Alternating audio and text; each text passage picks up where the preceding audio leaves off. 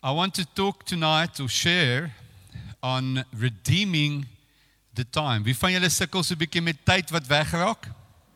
Is daar enigiemand hierso wat dink, "Waar is die tyd heen?" Hæ? Huh? En uh natuurlik is daar ander mense wat deur swaar kry gaan en dis die ander kant. Mense wat deur trauma gaan of deur verlies. Hulle voel weer tyd gaan staan stil. Dis asof die wêreld hardloop voort, maar hier binnekant jou staan die tyd stil. En uh, Einstein het natuurlik dit ook gesê waar hy gesê het time is relative and it's relative towards your uh perspective that you have for time.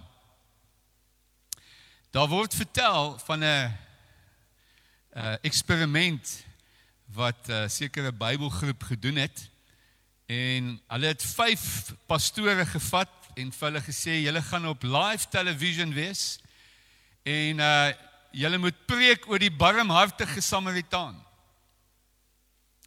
En hulle het hulle geoefen en hulle na 'n studio toe gevat het hulle kan sien hoe lyk die ligte en is nou hulle gaan voor lewendige televisie gaan hulle hierdie preek bring en daar's duisende mense wat luister en hulle is so opgewonde. En toe wat hulle doen met die vyf pastore is hulle gee vir hulle Hulle laat weet hulle nie hoe laat hulle by die studio moet wees vir die opname nie. So vir die een laat weet hulle dat hy min of meer 2 ure tyd. En so hy vat sy tyd en toe op pad wat hulle gedoen het is hulle toe nou 'n mak barmhartige Samaritaan insident laat gebeur. So terwyl hy na die studio toe gaan, is daar iemand wat langs die pad val en wat seer kry En die ou wat 2 ure tyd het, hy het natuurlik gestop, die man in die kar gelaai, hom gehelp, hospitaal toe gevat, vir hom gebed gedoen, gesorg dat hy right is. En toe nou sy wonderlike preek gaan preek en nog vertel van in sy preek van hy het net nou nou het hy so 'n insident het met hom gebeur. Vir die volgende pastoor gee hulle toe net 'n uur tyd. Hy het toe ook angstig vinnig gestop, die man gou vinnig gehelp, gejaag en in sweet en angs by die studio aangekom, dit net gemaak. Maar ook hy het vertel van ja, het hierdie wonderlike ding gebeur wat hy nou oor gaan preek en die Here het hom gehelp, het iemand kon help. En toe vir die volgende pastoor gee hulle net 'n halfuur tyd. Hy het net 911 gebel. En die volgende pastoor, die vierde een het hulle 15 minute tyd gegee en hy het net verby gejaag om betyds te wees. En obviously die laaste ou het dit nie gemaak nie. Hy self was bietjie laat want hulle het vir hom net 5 minute uitgegee. Die beginsel is we have compassion to the measure of time we have. Wie weet dis die waarheid? Ons leef nou in sulke besige lewens dat ons byna nie tyd het om goed te doen nie. As iemand siek is, dan sê ons vir hom ons bid vir hom. Maar wie van julle weet as iemand siek is, wil hy 'n bord kos hê? Ons het nie al die tyd om die bord kos te maak nie en dit gaan rof en is besig. En so in hierdie besige tyd waar mense nou sou dink met meer lockdowns en by die huis bly sê nou dink mense het meer tyd, maar lyk my ons het minder tyd. Wie weet? Okay. Wys net amen, boo, ba, hello, amen of iets. Nou uh, Efesiërs 5 vers 15 in julle Bybels, Efesiërs 5:15. Hy sê, "See then that you walk circumspectly, not as fools, but as wise, redeeming the time, because the days are evil." In Afrikaans sê En nou, dat ek in Afrikaans reg is. Ekskuus, moet net gou hier kry. Sê koop die tyd uit. Ek net gou my Bybel hier verander. Ek was nou weg vir die Engelse audience vanaand. OK. Nou sê. Hy sê moenie ondeurdag optree nie, maar probeer uitvind wat die wil van God is. Die nuwe lewende vertaling en die ou vertaling sê koop koop die tyd uit. Nou daar's 'n gediggie van Benjamin Mays wat sê just a tiny little minute Only 60 seconds in it. Forced upon me, I can't refuse it. Didn't seek it, didn't choose it. I must suffer if I lose it. Give account if I abuse it. Just a tiny little minute, but eternity is in it. Dis 'n mooi gedig, né? Nee. Dan Alistair Begg sê die volgende oor tyd. How do one value one year? Ask a student who failed a grade. Uh vra vir 'n koppel wat hulle laaste jaar moet doen en hulle is getroud. Hoe lank 'n jaar is en die een moet swat en die ander een is hier en moet werk. Dan se jaar baie lank, voel soos 50 jaar. What is the value of one month? Well, ask a mother whose baby arrived prematurely. Wie dit beleef. Baba kom 'n maand vroeg. Dan se maand daarom dan gaan dit rof. How much do we value one week? Week. Well, for the sailors trapped in a submarine at the ocean floor, it was the difference between life and death. Hy week wat hulle in 'n duikboot in die grondwater moet wees. Well, how much do you value one hour? Ask someone who missed the connecting flight because the first flight was delayed by an hour. Met wie dit al gebeur? Well, what is the value of a half hour? Well, just ask the girl who was supposed to be the ring bearer and got the time a half an hour wrong. How much do you value one minute? Ask someone who had a heart attack in a restaurant with a paramedic sitting into the next table. Dan is 'n minuut tussen lewe en dood. Well, ask how do we value one second? Well, ask an Olympic swimmer who just missed the qualifying time with 3 milliseconds of a second. All right. So, redeeming the time. Wat beteken redeem the time? Kyk, die Bybel praat ons beteken 'n taal wat geen mens kan verstaan nie. Jy het predikers soos ek nodig om dit te verduidelik. Wel, dankie Here, anders het ek nie 'n job gehad nie. Nou Die Afrikaans is eintlik baie eenvoudig. Hy sê koop, koop die tyd. Nou die feit dat jy iets moet koop het te doen met 'n ruiltransaksie van waarde. Ek koop goed in die ou dae bater dat ek het iets waardevol gehad en ek sal dit net aan jou verkoop as jy vir my die ekwivalente waarde kan gee en dan gee ek vir jou die transaksie. So dis interessant dat hy nie daar sê beplan jou tyd, bestee jou tyd, spaar jou tyd. Ek meen, hoekom die woord koop? En hier is die eerste nugget wat ek wil hê jy moet vanaand huis toe vat. As jy meer tyd wil hê, dink wat is die waarde van waarmee jy besig is? Tyd volg waarde. 'n Akademiese, ek het nou ehm um, uh, professor of dokter uh, Arnoek uh, van Niekerk is nou besig om sy nuwe boek te skryf en hy vertel vir my dat hy elke oggend sy wekker stel 3 uur opstaan en van 3 tot 7 voordat hy met gaan klas gee, skryf hy boek. Hoe kry hy dit reg om daai tyd te fokus? Wel, hy het iets van waarde waarmee hy besig is. Vra iemand wat ons atlete of ons fietsryers wat baie keer 7 tot 7 tot 12 ure 'n week moet oefen. Wel hy hy moet net in 'n resies inskryf wat van waarde is wat hy dink hy gaan wen en dan skielik oefen hy daai ure. Het julle agtergekom dat mense wat besig is, jy kan gewoonlik vir hulle nog iets vra om te doen en hulle kry iewers dit gedoen. Maar vra vir iemand wat niks doen nie iets om te doen en hy kry dit nie gedoen nie want die tyd's net weg. So die eerste beginsel wat ons moet vasmaak is waar jou skat is, sal jou hart wees. Tyd volg waarde. Mense, dis interessant dat so baie mense net nie nou meer tyd het om te bid nie, nie tyd het vir die kerk nie, nie tyd het vir Bybel lees nie. Wel, dit sê iets van wat dit vir jou van waarde is. Want as dit regtig waarde het, glo my, hier sit julle vanaand en julle het gedink dit waarde. Amen. Om hier te wees. En jy het al die ander goed gelos in die Netflix en die president wat moet praat en al daai goeders want dit is vanaand belangriker van meer waarde om hier te wees. Sê amen. So tyd is 'n waarde kwessie. Wat jy waarde ag, is wat jou tyd sal volg en is waarin jy tyd sal spandeer. Stem julle saam? Nou, toe ek hierdie projek begin aanwerk, ek ek kan, dis nou een van my goed wat ek doen as ek by plase opleiding gee, is tydsbestuur. So ek kan oor tydsbestuur praat en ek kan vir jou sê what is important and urgent and non-important and non-urgent en ek kan vir jou goed gee en vir jou te wys hoe om 'n dagboek te hou en goed neer te skryf en to-do lyste en prioriteitslyste kan al gedoen. Maar ek wil vanaand 'n geestelike inslag hê tot tyd. Want wie van julle weet ons het in die samelewing 'n slaaf van hierdie ding geword? Dink jy dit is God se plan?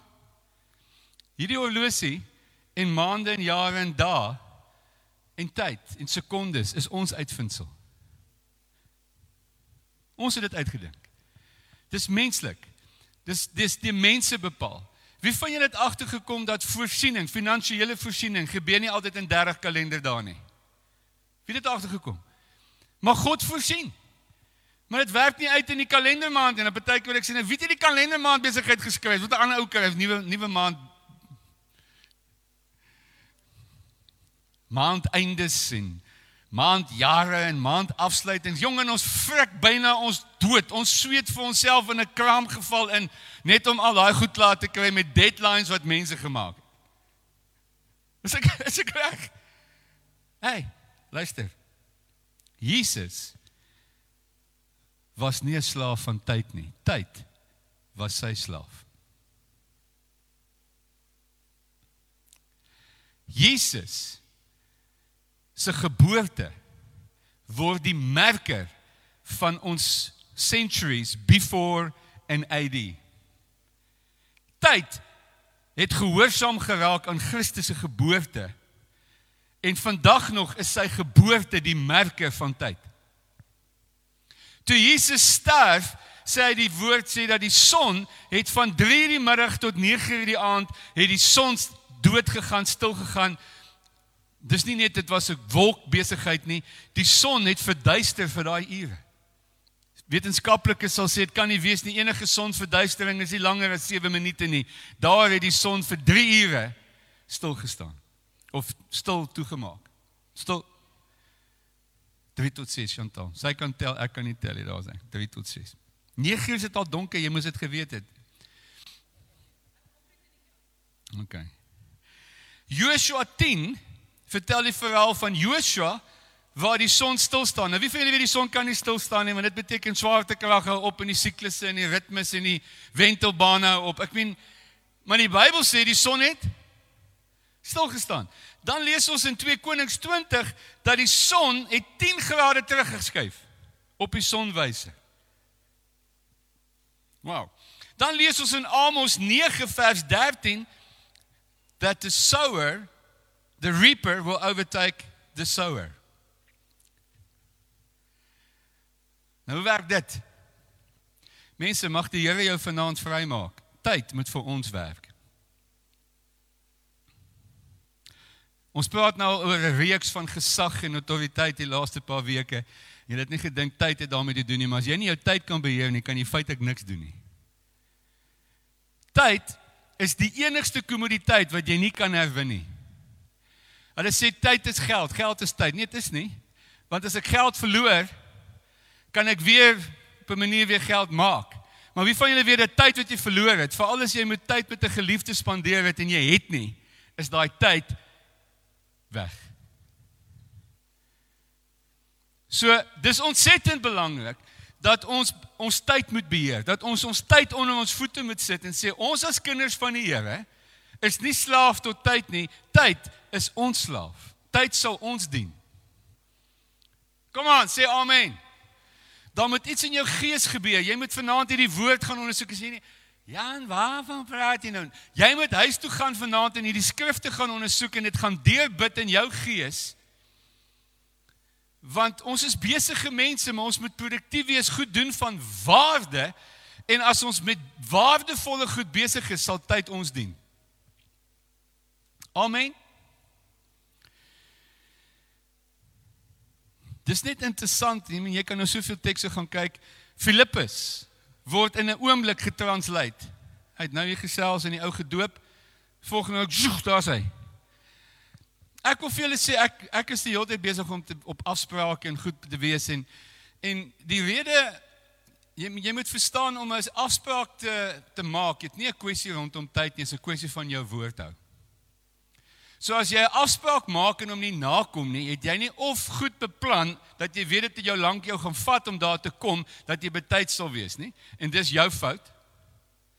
Maar jy kom 'n afspraak na omdat jy jou woord gemaak het en gesê het ek sal so laat daar wees, ek sien jou.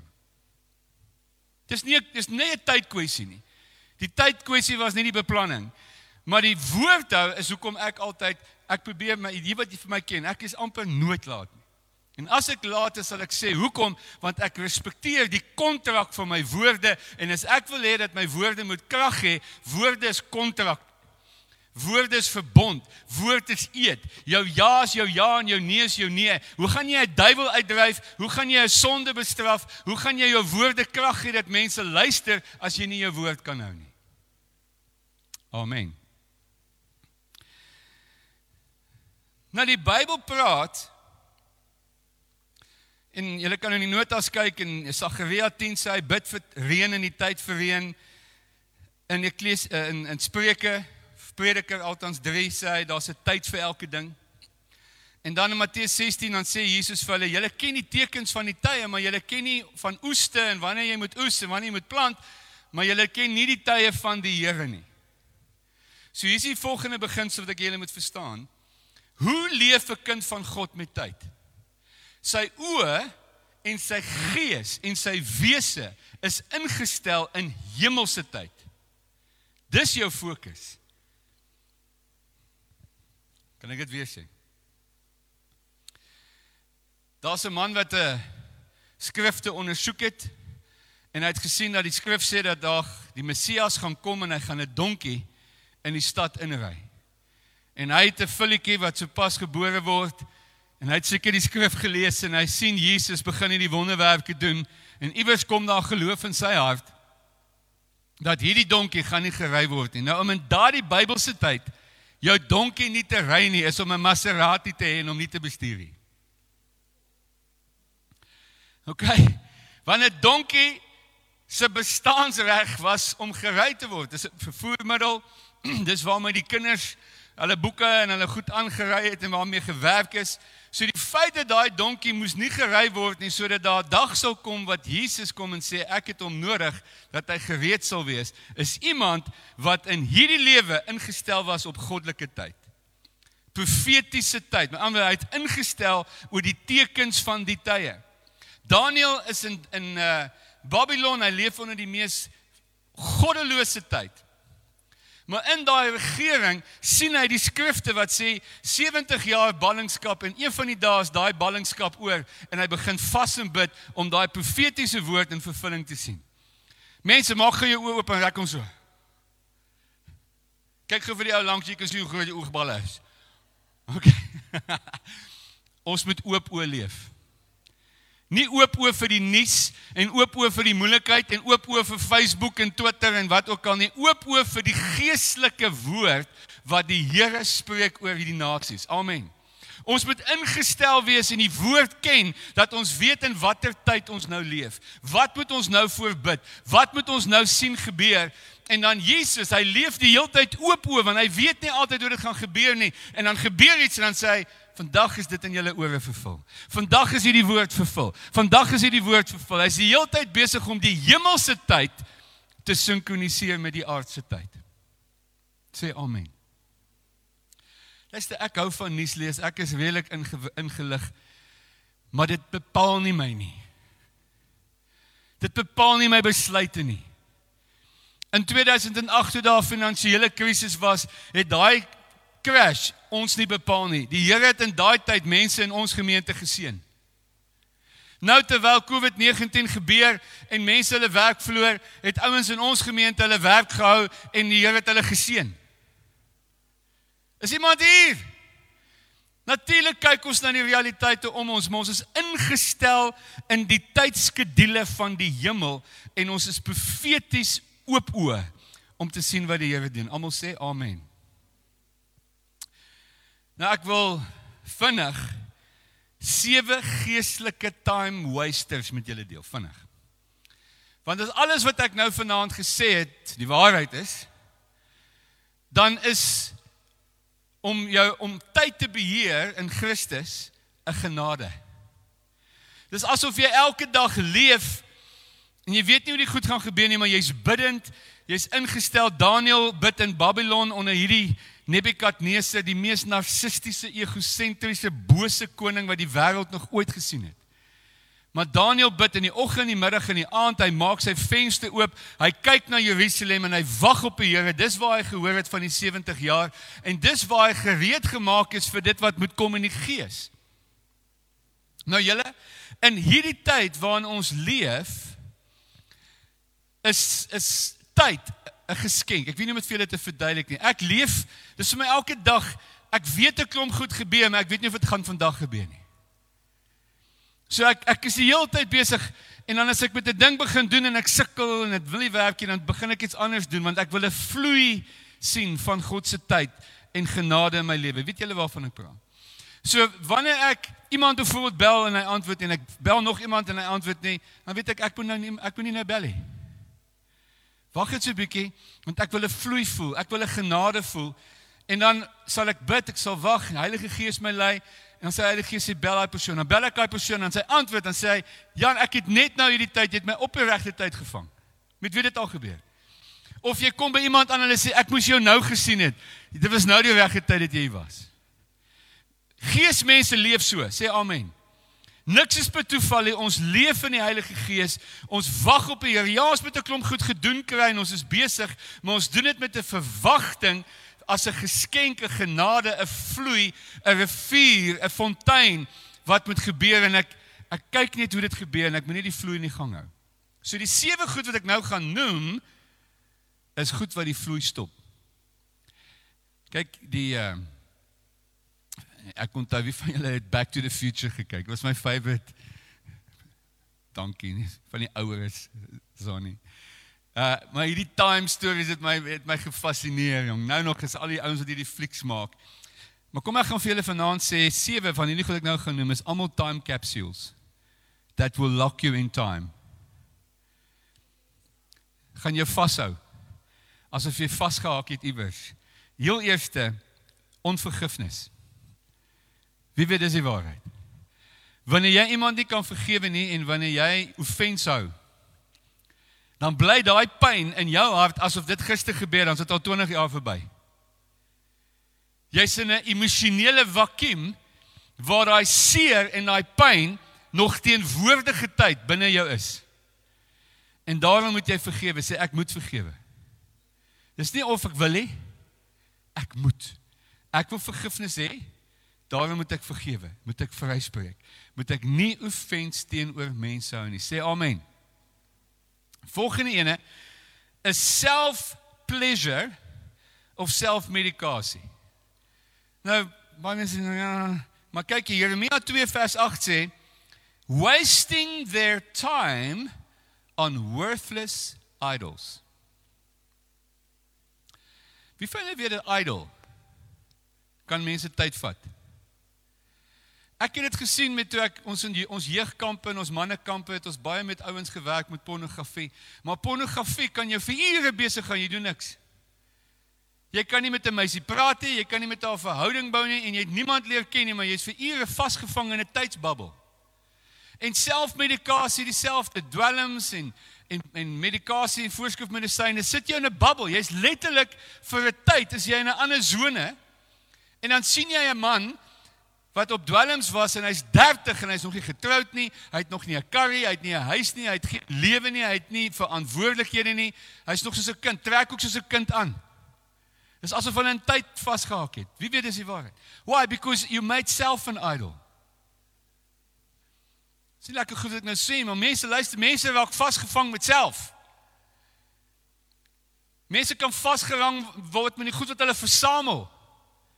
Ek het al hierdie storie vertel, ek sit jare daar terug in Brakpan, kom ek by die oomie en ons kuier en die aand ons daar kuier, te sien ek nou die kroeg. En hy het al die die shorts glasies van die kleinste tot die grootste. Al die wynglase van die wat ook al tot die wat sou al. Die bure van die bure tot die ander bure. En toe ek nou 'n pot, ek nou ietsie oor sê, toe sê jy het nog niks gesien nie. Toe vat hy my na sy na sy klippotjies toe. Toe het hy nou die klippotjies en toe die staalpotjies, die swart potjies en toe die silwer potjies. En ek moenie lyk like of ek belangstel nie, want toe haal hy sy guns uit. Toe wys hy vir my van die kleinste pistooltjie tot die grootste Magnum pistool. En dan vat hy my na die kleinste revolvertjie en tot die grootste een. Toe sê ek oom, nou het ek genoeg gesien. Maar weet jy hoeveel tyd het daarin gegaan? En hoe kees? As jou kinders die dag daai goed erf, raai wat wat met gaan hulle nou mee maak? Jumbo sail. Is ek reg? Maar mense raak vasgevang, letterlik vasgevang in 'n idol. Volgende een. Hy is nog nie lekker goed ek noem nie. Maar die volgende is perfeksionisme en luiheid. Perfeksionisme. Wie van julle weet dat 'n man kan so perfeksionisties weet hy niks doen nie?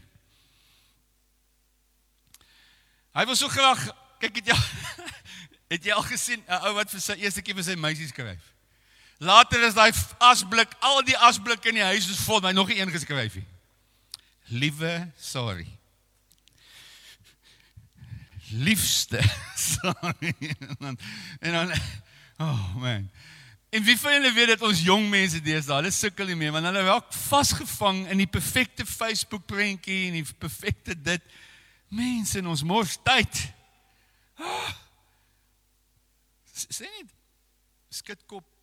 OK, dankie Dirkie. Hy sê amen. Efesiërs 5 vers 11 sê in die message, don't waste your time on useless work, mere busy work, the barren pursuits of darkness. Dis interessant dat die Jode omdat hulle um in 40 400 jaar slawe was, was een van die wette wat Moses geskryf het toe hulle van hierdie slawe volk nou 'n volk maak, is hierdie interessante wet. Jy mag nie 'n man 'n gat laat grawe en die volgende dag weer die gat laat toegooi nie. Jy mag as 'n wet.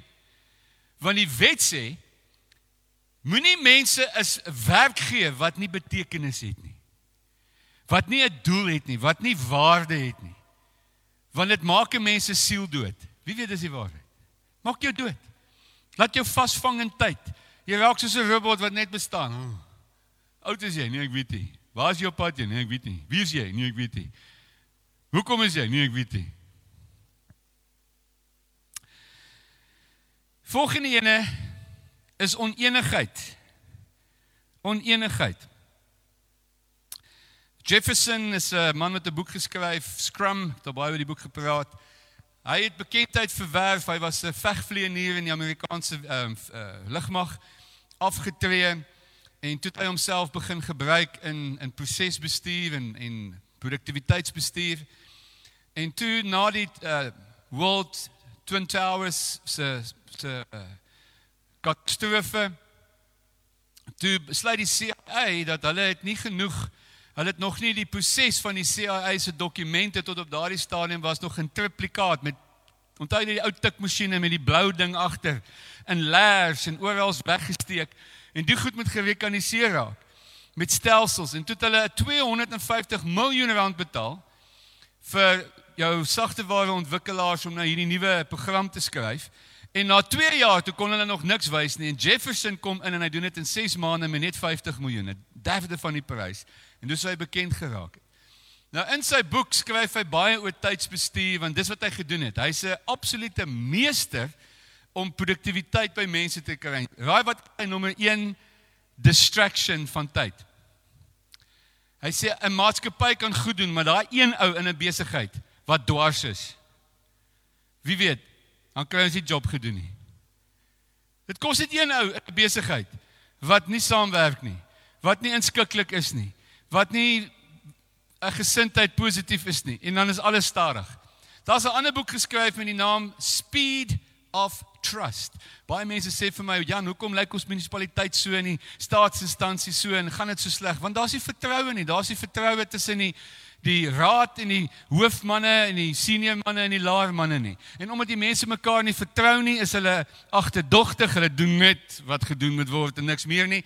Want ons is bang, ons is bang ons gaan ons werk verloor. Daar's nie trust nie. So wie weet die oomblik as ons in eenheid, wie weet in 'n huwelik is dit ook so. As 'n man en vrou nie in eenheid is, kom hulle nie klaar nie. Dis hoekom hulle laat is vir kerk. Ek weet dit gebeur met iemand nie, maar is onenigheid. Onenigheid steel tyd. Wie weet dis die waarheid? Ons kon al lank al klaar gewees het, nou stry ons eers. Volgende ene is deception. Deception of misleiding. Nou, wie van julle weet, dis net so 'n groot storie.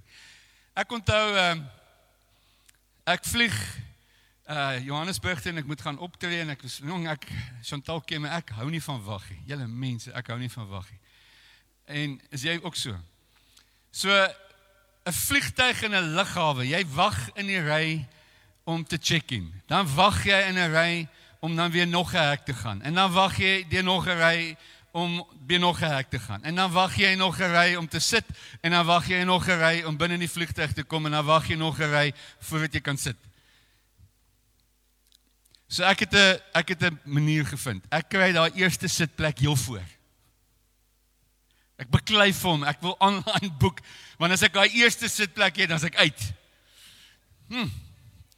En uh dit het nog net twee keer in my lewe gebeur dat ek daai voorreg gehad het. So hierdie vliegtyg, ek's in die vliegtyg, ek's eerste. Ons maak die deure oop. Ek loop uit. Daar's een ou voor my, loop 'n bietjie vinniger as wat ek kan byhou. En toe ons nou stap, draai hy regs. En ek's op my foon besig om die ou wat my moet kry te teks en ek stap net regs agterna.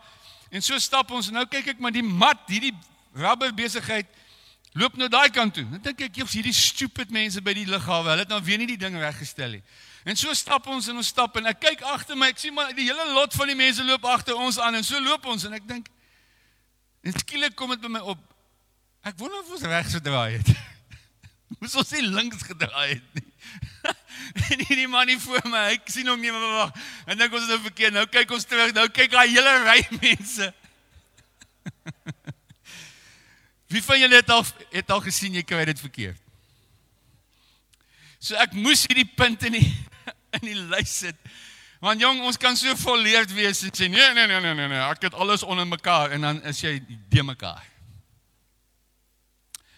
So not knowing to speak at the right time with the right people about the right topic can mess things up. Wie weet dis die waarheid.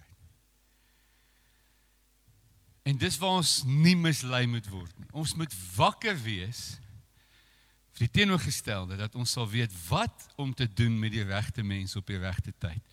Want dis bepalend. Onthou terug na Jesus toe. Hy het nie gestoei met tyd nie. Hy was net op die regte tyd op die regte plek sodat hemel met aarde kon ontmoet. Amen.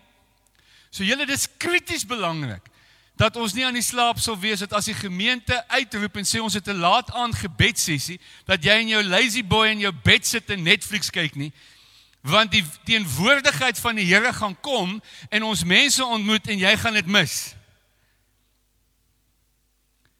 Amen. Die een sê ek het 'n os gekoop en die vrou getrou. Mense het verskonings. En ons moet oppas dat ons nie die Here se goed mis omdat ons mislei is nie. Volgende ene is identiteit.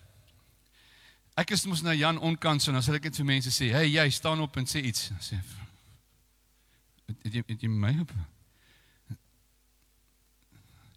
Nou, onthou jy Gideon toe die Here vir hom sê en sê "Here, ek is die kleinste."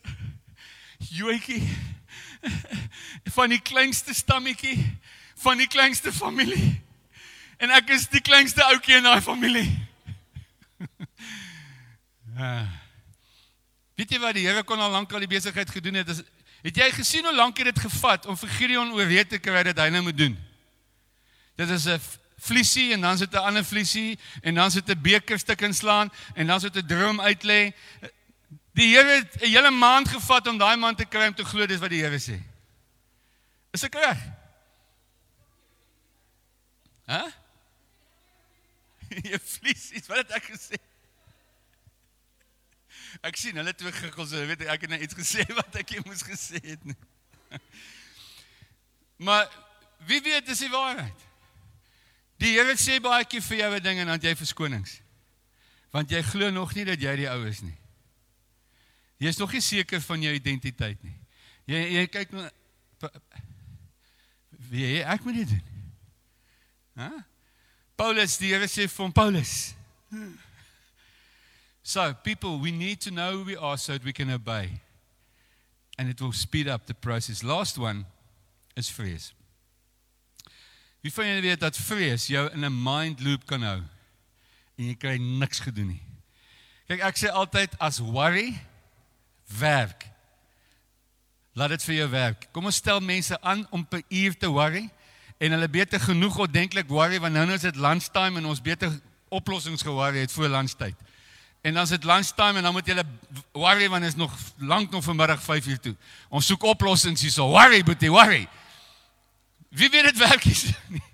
En jy word betaal oor hoeveel worries jy soort van oplossings kry. Niemand het nog ooit 'n besigheid begin, getrou, kinders gehê, 'n huis gekoop of iets gedoen gemotiveer uit vrees nie. Is ek reg? Mense, COVID-19 is 'n parasiet. Dis 'n virus. Maar dink julle dis nou die eerste virus wat die mensdom nog ooit gesien het? Nee. Amen. So ek gaan nie dat hierdie virus my in vrees vasvang nie. Moet ons daaroor dink, moet ons planne maak, moet ons met oplossings kom natuurlik. Maar ek gaan nie dat 'n virus wat minder as 'n wat ook al as 'n millie se millie se millie se klein millie groot is Kyk, daai millie ding wat so klein millimeter se millimeter. Ek weet nie wat se woord vir hoe klein hulle is nie. A wat? Daai ding. maar dit so klein parasiet vir 'n groot man soos ek 10 dae in 'n bed laat lê. My gebaffel heel en dink ek, "Jesus." Klein dingetjie so baie krag het. Maar weet julle wat dit my eintlik weer dit het my krag gegee. Dit het my lus gemaak. Kom aan. As jy vir alles idee het gekom en sê, weet jy wat, die Here het my 'n kans gegee. Ons gaan nie net die ding vir ons onderkry nie. Ons moet hom wen. Ons gaan nie dat vrees ons beheer nie, mense. Kom aan. Ons hier's werk om te doen. Hier's besighede om te begin. Hier's mense om gesond te maak. Hier's mense vir wie gebid moet word. Hier's siele wat gewen moet word. Hier's 'n wêreld wat bereik word met Jesus. Ons gaan nie dat vrees ons vashou nie. Ek sluit af. Wie voel al reg dat hulle kan die tyd uitkoop? koop die tyd uit. As ek een, as jy alles vergeet ek vanaand gesê het. Weet jy wat is die wees belangrikste ding? Wat het die Here vir jou gesê moet jy doen? Want dit behoort die mees belangrikste, waardevolle ding in ons lewe te wees. Ek kom agter dat tyd my dien wanneer ek besig is om te doen wat die Here sê ek moet doen. Wie het daar agtergekom? Dis asof die goed net so val. Want dis wat ek moes doen. En so ek kom agter julle dat in die Here, in die Gees, in die volheid wat die Here gegee het, hy's buite tyd, hy's in die ewigheid, hy's in die ewige nou. Amen. Dat hoe meer ek met hom tyd spandeer, hoe meer ek bid, hoe meer ek die woord lees, hoe meer word ek ingestel nie in hierdie horlosie nie, maar in daai horlosie. En dan word my ingesteldheid oor hierdie wêreld gans anders. Sê amen. Kom ons maak ons oop toe. Vader, ek bid dat u woord ons vanaand kom was. En as jy vanaand hier is en daar sewe van daai goed wat in jou lewe is wat jou so bietjie in 'n time capsule hou, kom ons doen sommer nou iets daaraan. Bely, net daar waar jy is. Sê Here, vergewe my van enige idols, vergewe my van van iemand wat ek nie vergewe nie. Vergewe daai persoon nou. Moenie nou wag nie. Doen dit sommer nou. Amen. As daar goed is wat jy uitstel en nie kom en gedoen kry nie, perfeksionisme. Kom, kom ons bely dit sommer nou. Sê Here, ek was, ek maak skoon. Ek wil vanaand bid Here dat hierdie diens vanaand is soos 'n 'n horlosie instel in die hemelse tydsone.